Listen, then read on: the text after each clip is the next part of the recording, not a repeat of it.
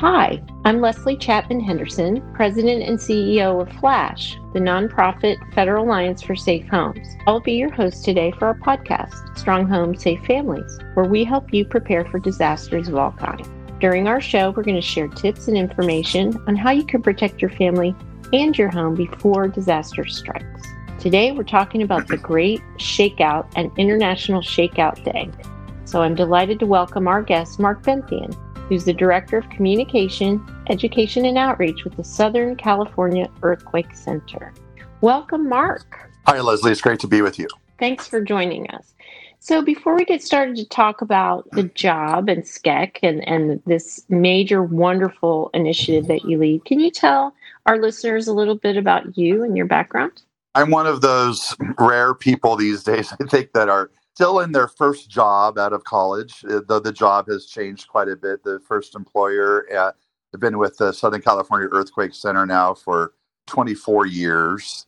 And it's been a real fortunate and really a fantastic opportunity with an organization that really has always been quite visionary in what it is looking to accomplish in terms of reducing earthquake loss and, and uh, really understanding earthquakes and helping the public understand those and make good decisions.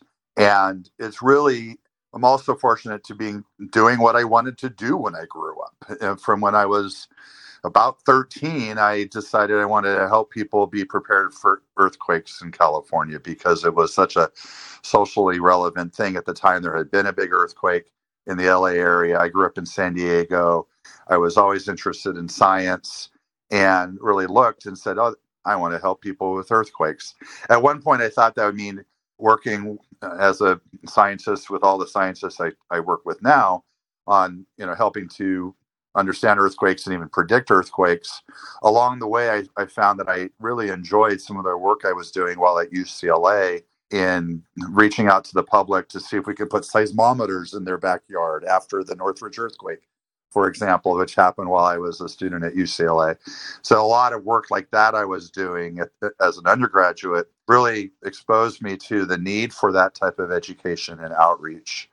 And so that's where I went into that working now at the Southern California Earthquake Center, which is based at the University of Southern California, but has 70 plus institutions around the country and around the world that with scientists that work together on understanding our earthquake threat in California. So, what did you study? You said you came to your role straight from school. What are, what are your uh, um, my, yes? So my bachelor's at UCLA, my, my bachelor's of science was applied geophysics, and while at USC, I also pursued a master's in public policy, which I received in 2003. So that just kind of to complement the science side to have that education that would be relevant to a lot of the people that we work with. It does. It sounds like a perfect complement. Yeah. So, what is your role in your role at Southern California Earthquake Center? And I'll go ahead and just start calling it SCEC so our listeners yes. know that's what we're talking about. What is your role and how did it lead to the creation of what we know is called the shakeout?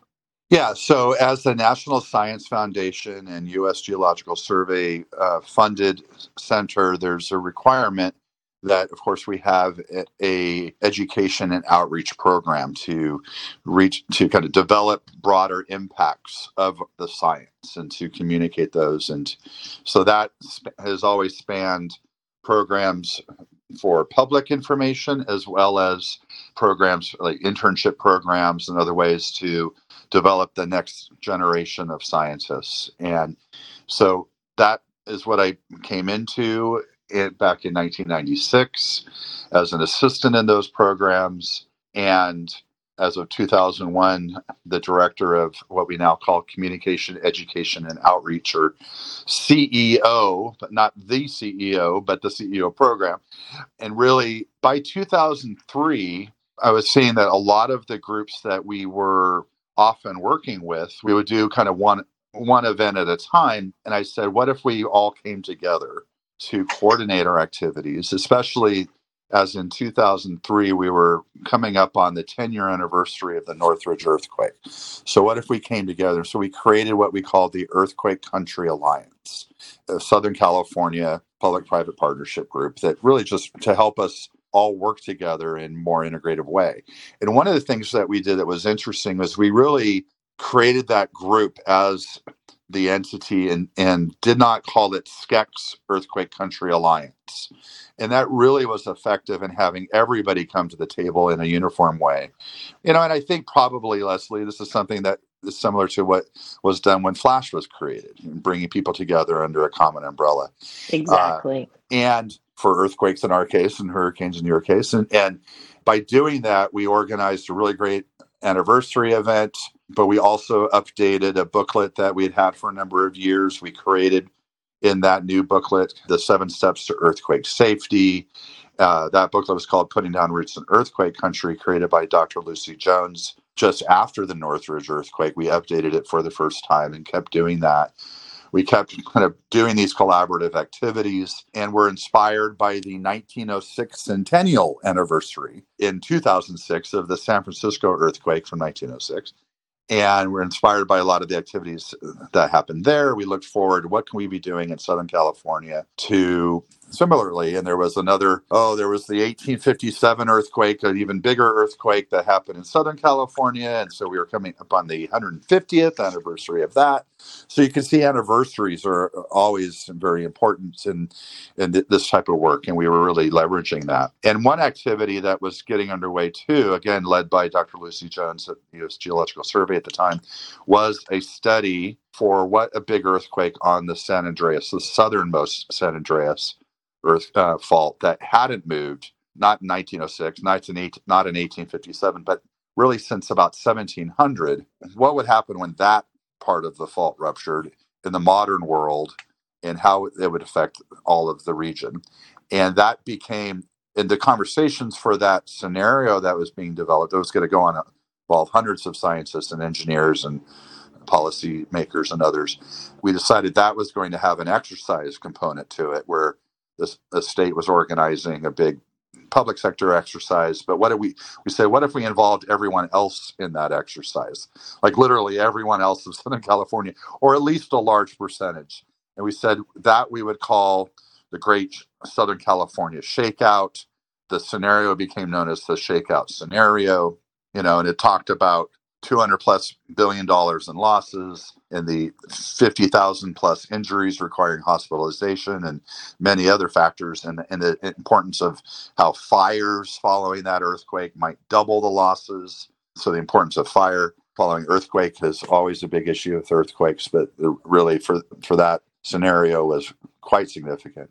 So, and so we started planning for that. And so that's where we really built up having so many people plan to participate to hold an earthquake drill in that first time in 2008 and it was meant as a one-time event okay so let me just recap make sure because that's a great amount of history so essentially what happened is you guys merged a very typical kind of research effort to create a scenario saying what if x level earthquake yeah. occurred what would be the outcomes on this Y location, in that case being Southern California.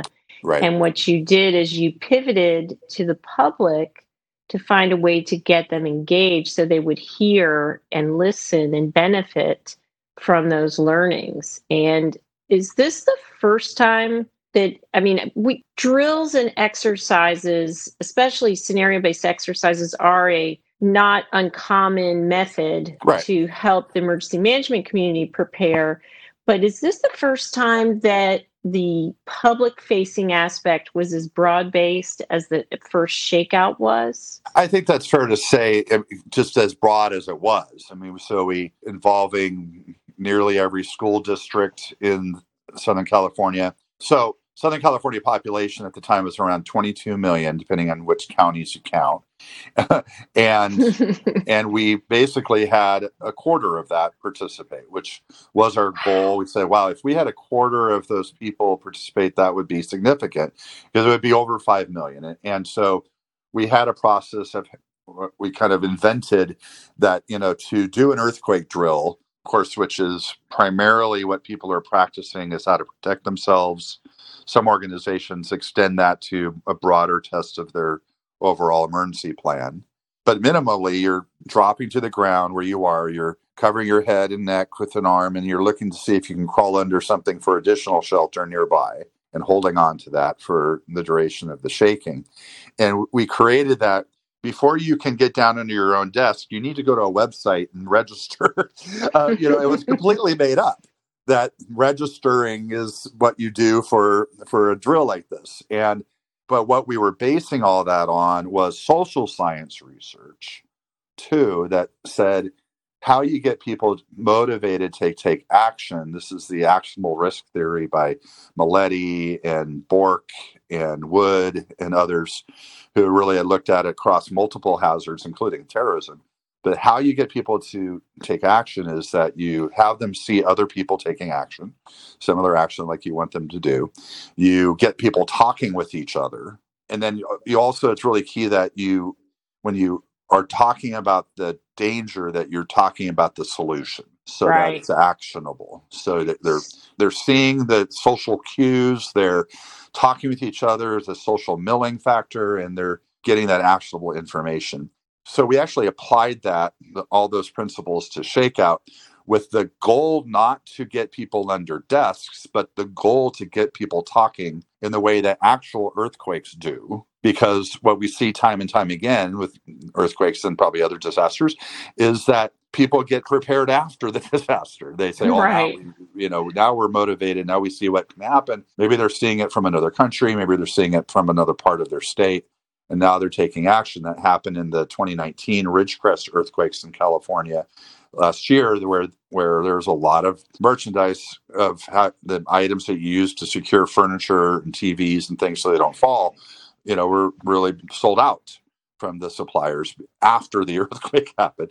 Right. right so what, right. what can we do to create that effect without having to have the earthquake? And so that's what the real initial purpose of shakeout was to create something that would be big that would enough that you would have a lot of that dialogue happening without having to have the earthquake itself so this to me you know this is the by another name socially normal activity when people think it's something everybody does and that it's a normal thing to do and there's a solution That's component right. and they feel like they can be make a difference is when you can affect that behavior change. But going back for a second, I want to make sure before we move through the actual drill itself, I think it's really important to just explain to people what that entails and when it occurs and how long it takes because it sounds like more of an undertaking perhaps than it, it really is, which is part of the beauty of the shakeout is how easy it is to be a part of it.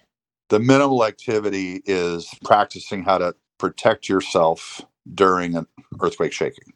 And that can be as little as a one minute stopping what you're doing, getting down, getting under something, because the number one sources of injuries that's time and time again has been shown to be in falling objects where you are, or even flying objects, things that are being thrown by the shaking, and less so any type of building collapse that can happen. But while you might have a few building collapses in a region, the stuff is going to be flying in every room in that region, every building, every room.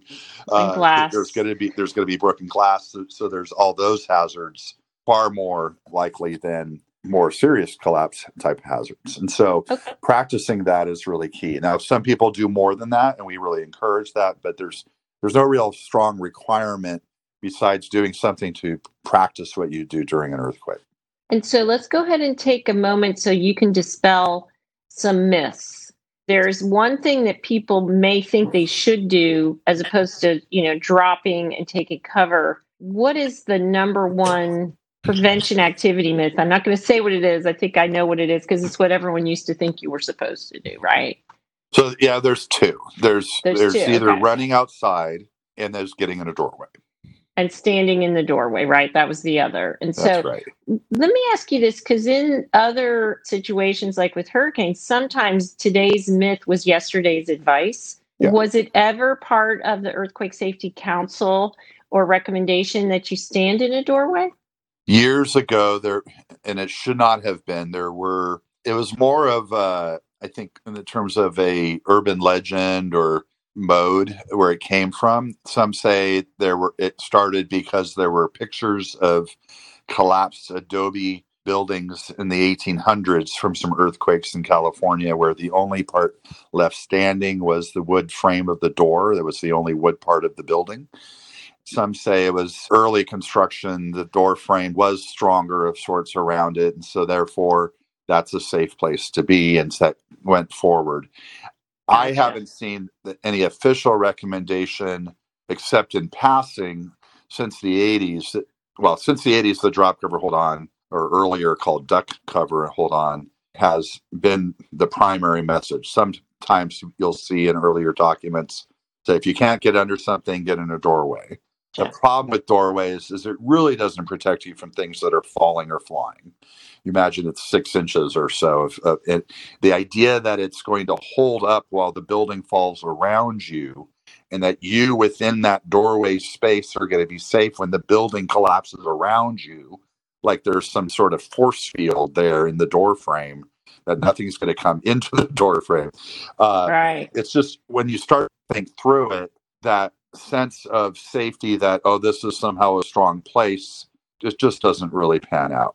And unfortunately okay. we have a lot of media depictions and movies and tv shows and maybe at times over the years often you know good sounding advice from officials Fact and others versus fiction right? saying that. So and then running outside is not a good idea because things often fall off of buildings uh, long before the building is collapsing. And you know, you see it time and time again with especially brick buildings where there's a pile of brick on the sidewalk, but the building itself is still standing there. It's just the facade that has fallen. And if you had stayed inside, you would have not Might been, been hit okay, yeah. by the, the falling bricks. So those are two of the types of things that we try and, to dispel those, with with uh, shakeout.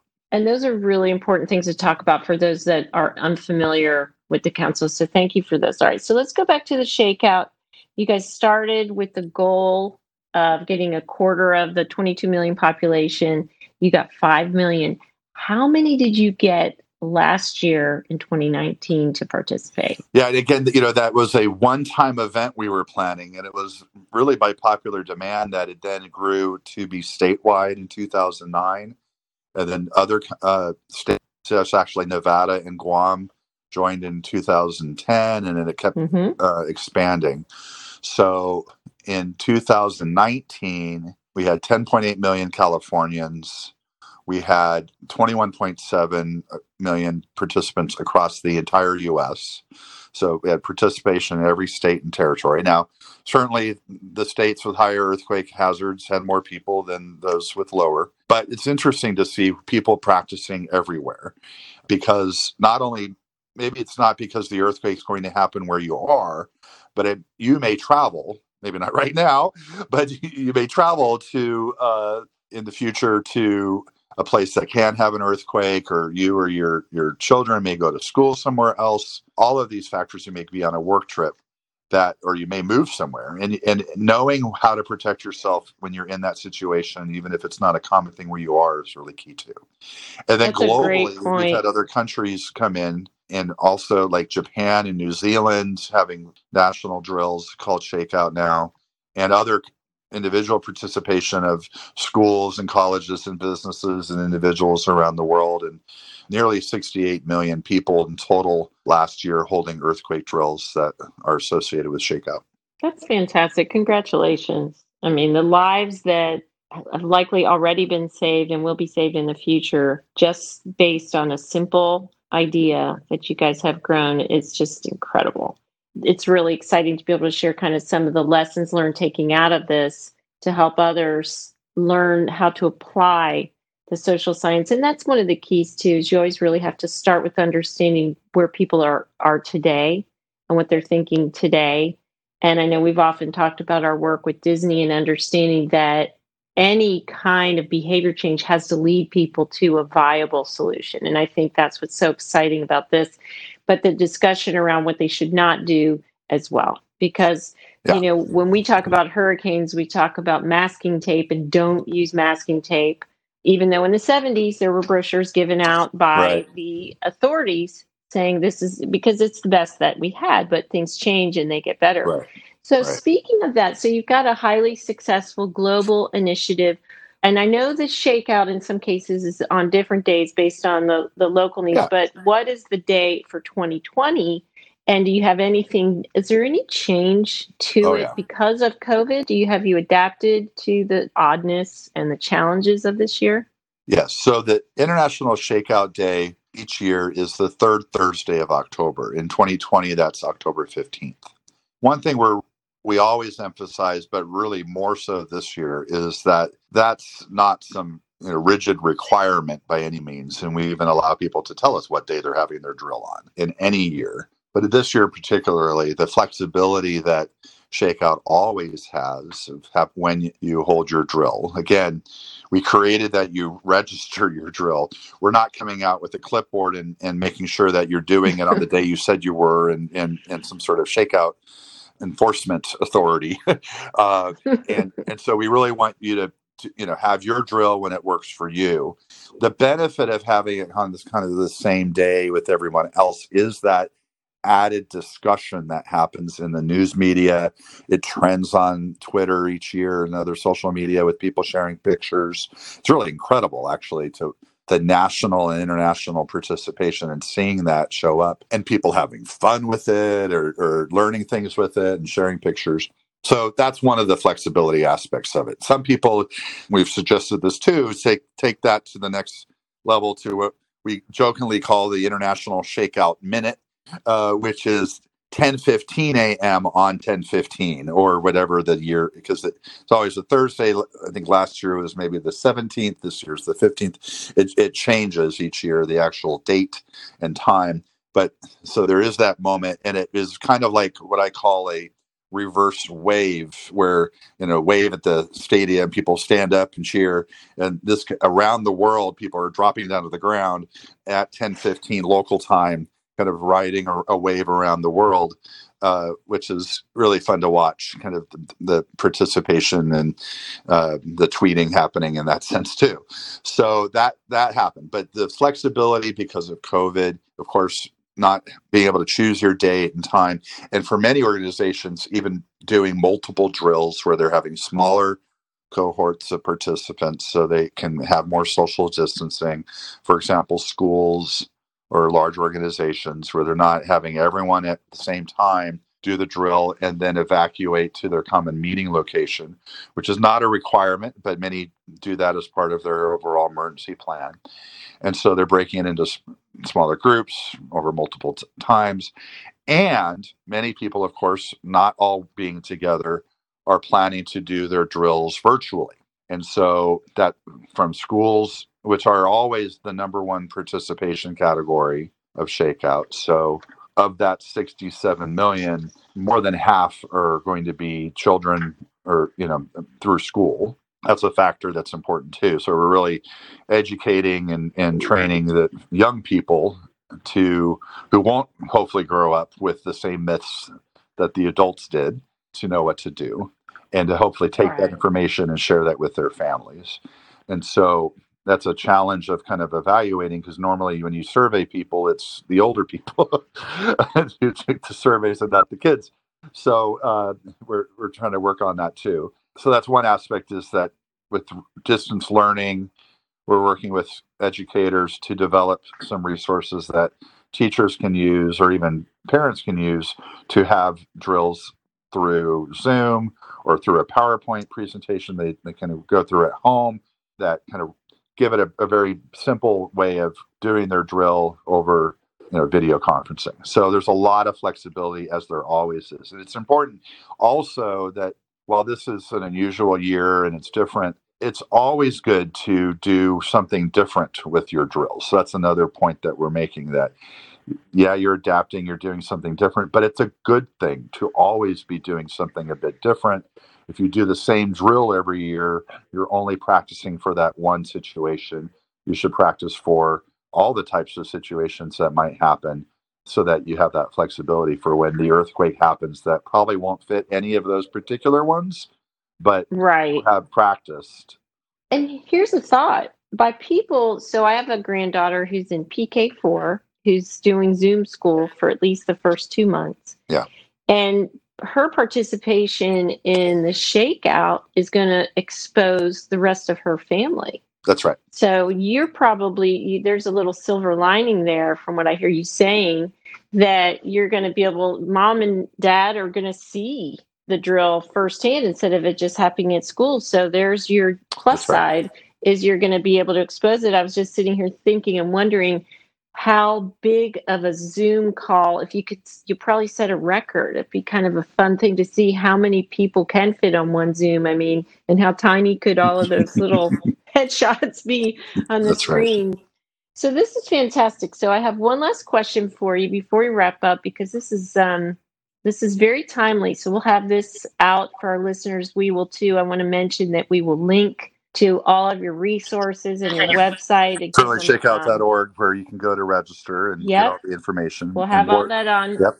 on the um, post with the podcast, and then we'll also have some show notes with you know with some of the high points of all this wonderful information. But before we wrap up, I think my last question is if you think past this year and maybe even past the next 10 years, what's your reach goal or vision? I mean, you've already accomplished so much with this, but what is your vision for where this can go? And when it happens, you will know that you've done all you can do here. Is there any kind of really super stretch goal? I mean, you're really good at those, obviously, because you've already reached so many, but is there anything for the future the shakeout that you want to see happen? Definitely. So while we expect to continue, maybe this year we're not going to beat the records that we had last year. So those record-breaking participation, we, we because of COVID, we understand that, and we're we're seeing registrations at a, at a lower level because of it, and that's understandable. We hope to be able to bounce back and to keep expanding you know, to new countries and to really create a global conversation for earthquake safety and people working together and continue to do that. But that's kind of more of what we've been doing, and there's a certain trend for that.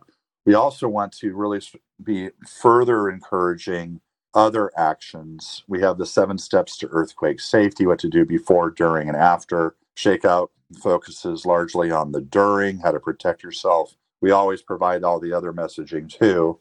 But one of the things through our support from FEMA's Building Science branch this year is to which provides support to us to coordinate with all the different shakeout states and territories and multi-state regions. We're going to be building in the ability not just to track how many people are participating, but also how many items have been secured, uh, such as TVs and bookshelves and and kitchen cabinets and all those types of things in homes and businesses and schools, and portray that in in a similar way with the social science having people be able to show what they've done so that more people will take those actions. Because if you've secured everything then there's a, there's a lot less worry about things falling or flying in the space you're in. So it's kind of a one-two connection really reducing the injuries. So that's one right. aspect. And of course continuing to message about people having their drills together because that's a real world situation that people are going to be experiencing not just an earthquake within their own organization but with those that are maybe in the same building or the same block. So that's where we're really going. And I think as we have actual earthquakes in areas that have had had shakeout drills, really learning the lessons there about you know how people are really acting during actual shaking, who's still running outside and and why and those factors I think are just going to help us continue to improve how we message and, and encourage participation in shakeout.